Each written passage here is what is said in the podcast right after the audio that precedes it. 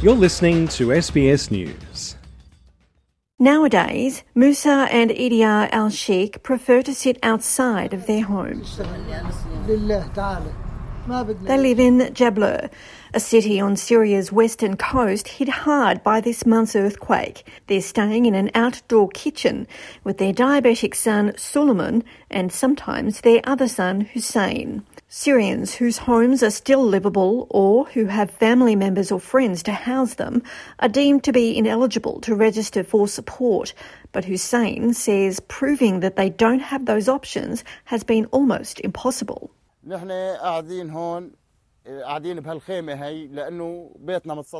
We tried to go to the shelters, but they asked us for papers from the authorities stating that our house has been demolished or damaged. When we go to the authorities, they don't give us the papers and instead they tell us to go to the municipality. At the municipality, they keep telling us that they will come assess our house, and until now they haven't. The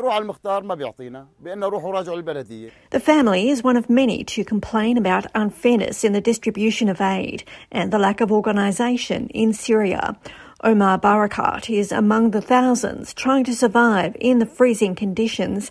He says his family still has nothing. After the quake happened, we were part of the families who came out from under the rubble. We moved here to live and we have no belongings or clothes at all. We lost our belongings under the rubble. We are living here, in this camp, where it is not suitable to be a camp, and we are living in the ground. We need many things. For residents in the rebel held northwest who say they feel abandoned as supplies almost invariably head to other parts of the sprawling disaster zone, it remains unclear just what progress is being made to fix the situation.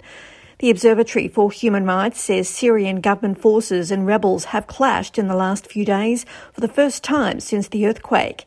Government forces shelled the outskirts of the rebel-held town of Atarib, and there were clashes with heavy machine guns between government and rebel forces at a nearby front line, making aid distribution problematic. At last count, 143 trucks of United Nations aid had still crossed into the rebel-held territory.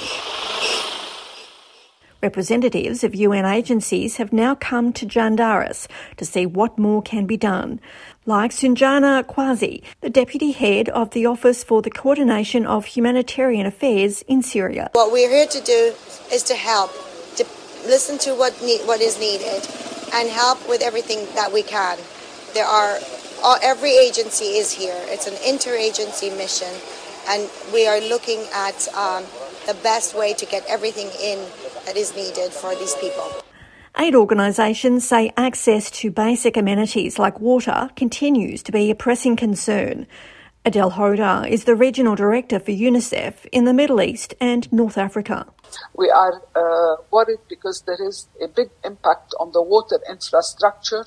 So far, we have assessed around uh, 70, mm. 70 water tanks in the region of Hama alone that have been damaged as a result of the earthquake. If sufficient quantities of water are not provided to uh, people wherever they are in these big uh, uh, centers, mm. then there could be a lot of waterborne diseases. In Turkey, there has been a rise in intestinal and upper respiratory tract infections. But Turkish Health Minister Fahrettin Koca says the government does not regard the numbers as a serious threat to public health.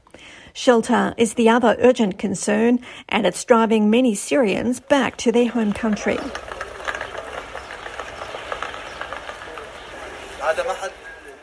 Officials estimate some 4,600 Syrians have crossed at the Bab el Hawa checkpoint since it reopened last week. Anas Haj Karamo says some have come because police in Gaziantep have moved Syrians out of a mosque where they were sheltering to make way for Turkish families, leaving them nowhere else to go but home. This man, Mansour Hamid, says coming back to a war zone was better than staying. I lost my home, and since the earthquake hit, I have been living in a park. They gave us tents, but it is all for show. So I decided to come back and live in my country. Dead or alive, I prefer to be with my family. Amid these tensions, international search teams continue to arrive to help with the search for either survivors or casualties. Sander Polks from the Estonian Urban Search and Rescue Team says they remain hopeful but realistic. The thing with the search and rescue is the more time passes, the less uh, chance there is of finding someone alive.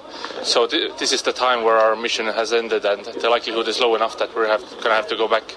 The death toll from the earthquake now stands at above 46,000. International Ghanaian football player Christian Atsu has been added to that list of casualties. His body found in the ruins of his apartment building in Hatay, believed to be the luxury 12-storey Renaissance residence. The building's contractor has been arrested at Istanbul airport as he apparently tried to flee the country for Montenegro. In a further tragic twist, a Syrian family of seven who survived the earthquake in the southeastern Turkish city of Nurdagi has now been killed in a fire at their new house in Konya. For those who have survived, they're trying to go on. But for this couple, Mohammed and his wife, Mariam Al Khalil, it's not easy. I swear we are afraid. We're scared every single day. When my husband goes outside, I swear to God I can't stay home. Can you believe that?